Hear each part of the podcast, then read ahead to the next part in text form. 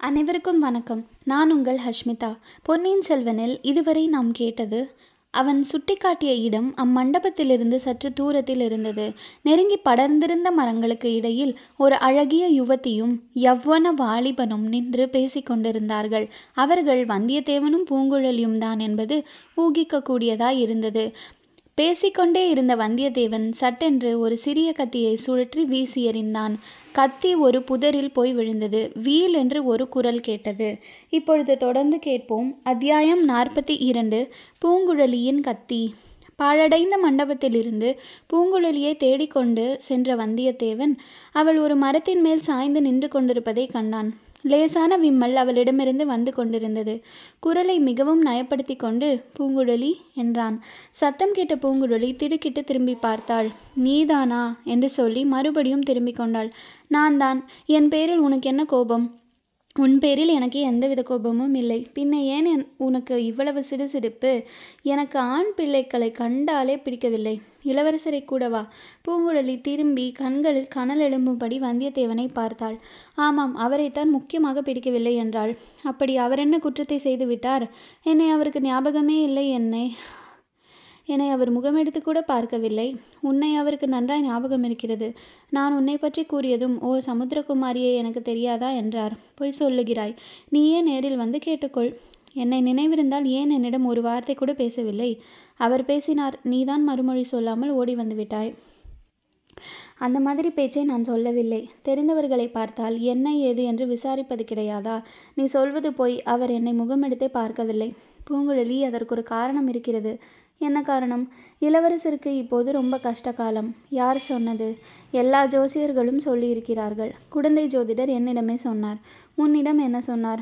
இளவரசருக்கு கொஞ்ச நாள் வரையில் கஷ்டத்துக்கு மேல் கஷ்டமாக வந்து கொண்டிருக்கும் என்று சொன்னார். அவரை சேர்ந்தவர்களுக்கெல்லாம் கஷ்டங்கள் வரும் என்று சொன்னார். இது இளவரசருக்கும் தெரியும். ஆகையினால் அவர் யாரும் தம்மோடு சிநேகிதமாக இருப்பதை விரும்பவில்லை. தமக்கு வரும் கஷ்டம் தம்மோடு போகட்டும் என்று நினைக்கிறார். நீ மட்டும் ஏன் அவரோடு சிநேகமாயிருக்கிறாய்? இருக்கிறாய் நீ சற்று முன் பார்க்கவில்லையா? என்னையும் சண்டை பிடித்து துரத்த அவர் பிரயத்தனப்படுகிறார். நடுச்சாலையில் ஒரு காரணமும் இல்லாமல் அவர் என்னோடு கத்தி சண்டை போட்டார். நீங்கள் வந்ததினால் சண்டை நின்றது. அவர் துரத்தினாலும் நீ அவரை விட்டு போக மாட்டாயா? மாட்டவே மாட்டேன். அவருக்கு வரும் கஷ்டங்களை எல்லாம் நானும் பகிர்ந்து அனுபவிப்பேன். அவரை உனக்கு அவ்வளவு பிடித்திருக்கிறதா? ஆமாம் ரொம்ப ரொம்ப பிடித்திருக்கிறது. எதனால் பிடித்திருக்கிறது? காரணம் சொல்ல தெரியாது. அவரை பார்த்த உடனே அவர் மேல் பிரியம் ஏற்பட்டுவிட்டது எனக்கும் அப்படித்தான் என்றாள் பூங்குழலி. உடனே தான் அவ்விதம் மனம் திறந்து சொல்லிவிட்டதை பற்றி வருந்தி உதட்டை கடித்து கொண்டாள். உனக்கு இளவரசரிடம் பிரியம் என்று எனக்கு தெரியும். ஆகையினால் தான் உன்னை அழைத்து போக வந்தேன். என்னுடன் வா. வரமாட்டேன் என்று பூங்குழலி அழுத்தம் திருத்தமாக சொன்னாள். வராவிட்டால் பலவந்தமாக உன்னை பிடித்து இழுத்து கொண்டு போவேன். அருகில் நெருங்கினால் இதோ கத்தி இருக்கிறது ஜாக்கிரதை என்று பூங்குழலி தன் இடுப்பில் சொருகியிருந்த கத்தியை எடுத்து காட்டினாள். பாவி பெண்ணே எதற்காக என்னை குத்தி கொள்ள வருகிறாய்? இளவரசரிடம் உன்னை பற்றி ஞாபகப்படுத்தினேனே அதற்காகவா?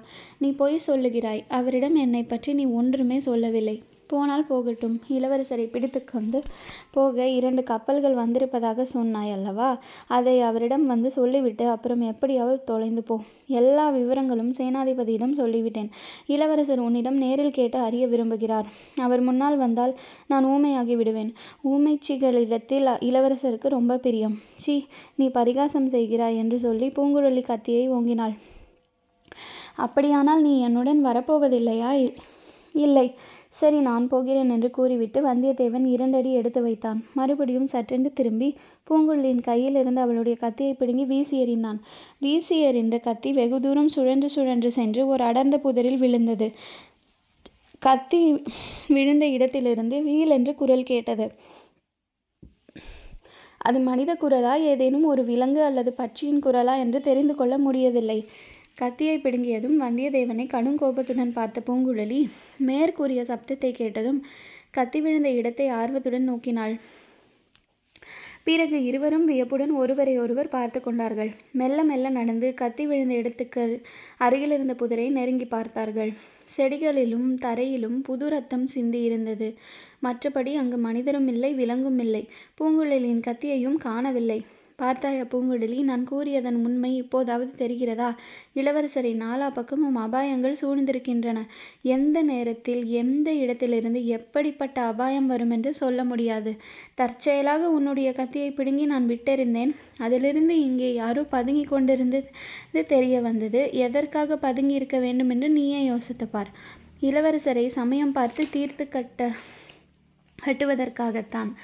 கோடிக்கரைக்கு நான் வந்ததற்கு முதல் நாள் இரண்டு பேரை உன் அண்ணன் படகேற்றி அழைத்து போனதாகவும் அவர்களை பற்றி உனக்கு சந்தேகம் தோன்றியதாகவும் சொல்லவில்லையா?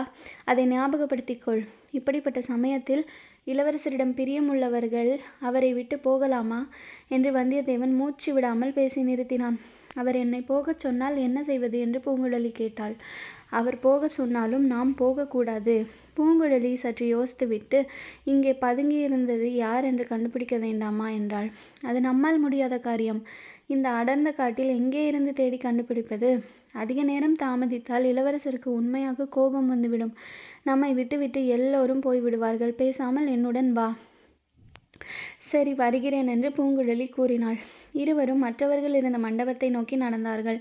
மண்டபத்தில் இருந்தவர்கள் வந்தியத்தேவனும் பூங்குழியும் அருகில் வந்ததும் மேற்படி சம்பவத்தை பற்றியே கேட்டார்கள். எதற்காக கத்தியை எறிந்தார்? எறிந்தாய்? வீல் என்ற சத்தம் கேட்டதே அது என்ன சத்தம்? என்று வினவினார்கள்.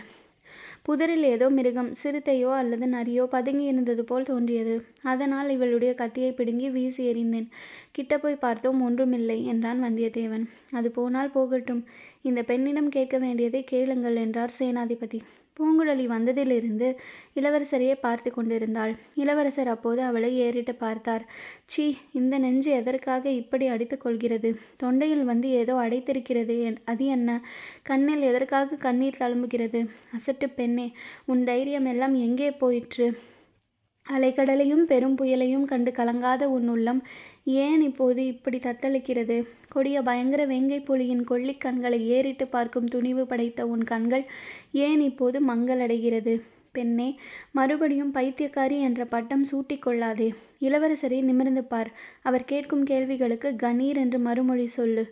உன்னை என்ன செய்து விடுவார்? கருணை மிகுந்தவர். தயாளு என்று உலகமெல்லாம் சொல்கிறதே. பேதை பெண்ணாகிய உன்னை இளவரசர் என்ன செய்து விடுவார்?